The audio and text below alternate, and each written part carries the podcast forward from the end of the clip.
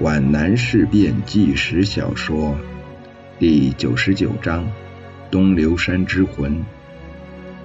元月十三日拂晓，皖军四十师幺幺九团主攻营营长万景煌兴高采烈地直接向方日英报告：“师座，我是刘团主攻营营长万景煌，我在东流山主峰向你报告，我的机枪架到叛军的头顶上了。机枪由别人来架。”方日英用同样兴高采烈的声调，稍加幽默地说：“我命令你把战旗插上主峰，让我在指挥所看到它，让所有的围攻部队看到它。”万营长执旗在手，他意识到自己在写军事生涯中的伟大篇章。旗帜就是荣耀，而他把全师的荣耀高举在东流山的主峰之上。他以二十九岁方刚之血气和令人敬佩的敏捷，向那块雾里晴空的巨岩攀登。两名卫士跟在他的身后。通常说的主峰，并不是东流山的绝巅，那摆在起伏高耸、状若雷峦的百尺陡崖之上的仙桃似的巨石，才是剑峰之尖。那棵仙桃有一条石下，其中生满数颗子，可以当做登崖的软梯，沿下而上。峰顶天风呼啸，万营长手中的旗帜发出扑啦的响声，犹如极陡的帆篷，平添了数倍重量，使他趔趄欲倾。他仰望着那颗仙桃，峭拔奇突，犹如北洋军阀帽顶上的那个冲天鹰。直直的楔入浩渺无垠的蓝天里，上面可有能够插旗的地方？万营长并不在乎，他可以独立上面，高踞于擎天柱顶，将旗帜高扬挥舞，在他的俯瞰之下，树如草芥，人似蝼蚁，那是何等的豪壮！到了。再踏过一块乱石，就可以沿着仙桃的缝下向苍穹迈进了。他陡然焕发出超人的蛮勇之力。两个卫士都争当披荆斩棘之人，万营长拒绝了。他绝不把首登主峰的荣誉让给任何人。万营长高举着青天白日满地红的旗帜，寻找踏足之处。他突然愣了一下。这仙桃下的石块上有斑斑血迹，在血肉横飞的战地上，几点血算得了什么？只是洒血的地方引起他微不足道的狐疑。他坚定地踏上攀登仙桃缝下的第一块碎石。万营长仰脸上望，那一瞬间的情景清晰的可怕，每个细节都精细入微。他看到裂缝的树棵子神秘的陡然颤动，有人，他心中悚然一怔，一串火花在他眼前飞蹦，他觉得一阵热浪狂烈的重锤似的撞进他的胸膛，他愣怔了足有两秒钟，他不理解，他不情愿，他想争辩，他想抗拒，他感到生命已经离他而去，他直愣愣的瞪着眼睛，想看清是怎么回事。他像被蹬掉的一块石头，带着手中歪倒的旗帜跌翻下去，撞在身后的卫士身上。然后他那滚落了军帽的头颅低抠着，双手紧护着胸部，腰身屈成一张弯弓，痉挛着。接着摊开四肢，他目光凝望的最后一眼，看到的是旋转的晴空。猩红的血从嘴角涌出，他猛然恢复了意识。没有能够吃到仙桃。拂晓时分，林志超带领工兵连撤下东流山主峰时，有一个浑身受伤的战士没有撤走，这就是郑东升。这不是救护者的疏忽，是他从救护者手里逃了。他不能让叶军长的望远镜看到他撤退，他要遵从军长的命令。人在山在，他活着。就不能让敌人登上顶峰。郑东升刚刚跨进十九岁，在首长面前，他是个孩子。只有离开长辈，孩子才会变成大人。在新四军的三年中，他已经成为真正的战士。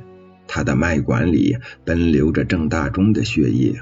在向东流山迈出第一步时，他就确定了终极目标，但他很怕达不到目标。在几次短兵相接中，他四处受伤，驳壳枪中也只剩了七颗子弹。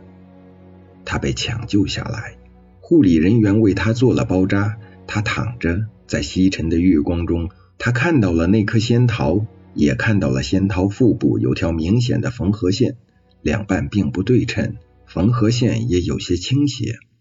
他告诉护士，他要解手，拒绝了护士的搀扶。他爬上了龇牙咧嘴的乱石堆。一九四一年一月十三日的曙光最先照耀着那颗仙桃，也照亮了那仙桃的缝合线，那里面有点点红星闪烁。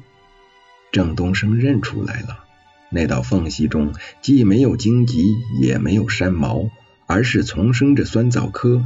那红星是樱桃似的果实，这种野生的核大肉薄的酸枣。唤起郑东升的遥远的回忆，在他十四岁那一年，皖南闹饥荒，他曾在四谷山上付出鲜血淋淋的代价，采了一袋酸枣，送给邻居家的一个姑娘。两年后，他参加了新四军，可是那个姑娘瘦巴巴的身影还在他眼前晃动。这种酸枣壳子干巴巴的，一身铁骨，一身钢针。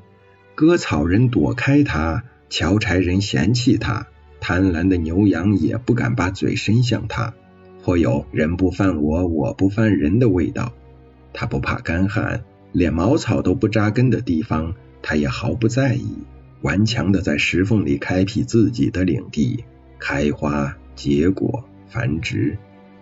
郑东升怀着一种敬意去接近它，他经过几番努力，爬上石堆。揪住刺入皮肉的枝条，登上了第一道梯坎，找到了一块可以站脚的支撑点，拱了进去。他的脸上、手上、臂上、腿上都有了长长的划痕，渗出了果浆似的稠血。郑东升对这种不友好的拒绝毫不在乎，他的肌肉已经处在麻木状态，搞不清是冷是热，是麻还是疼。山风呼啸，灌进缝隙，发出怪叫，悲壮、深沉、狂烈。早霞染红了仙桃，缝隙中透出紫红色的光。他身处世界之上，恍如远离凡尘。从缝隙中可以望见起伏的圆山和飘动的云霞，多么雄伟，多么壮丽，多么神奇！只有那时密时疏的枪炮声。才唤起他的现实感，喧嚷声和乱哄哄的得意忘形的欢叫声，使他意识到敌人已经占领了主峰。郑东升的目光从酸枣树的缝隙中投射出去，俯仰之间，在狭窄的视野里出现了蔚为奇观的地貌，陡岩四刃，峭壁披天，巨大的落差令人心寒目眩。他认出来了。在霞云流涌中显露出来的是火云间，他找不到四谷山，也找不到云岭，他看不见石井坑，也想象不出石井坑里数千人的命运的变化。他已经远远离开他们了，超然世外，那是神话中的境界。他融化在天地相接处，他分不清是从梦中走出来，还是向梦中走去。只知道东流山就是他，他就是东流山。他活着，东流山也活着。他是东流山之魂。一只孤傲的苍鹰若隐若现，显得神韵飘逸，在云天中飞翔。有我在，东流山的顶峰绝不会落入敌手。他胸中抖涌起昂奋的激情，他像一个从大难中走出来的苦行者。第一个登上神天佛界，感到了生命的辉煌，经过了远古洪荒的仙桃石，敞开胸怀拥抱了他。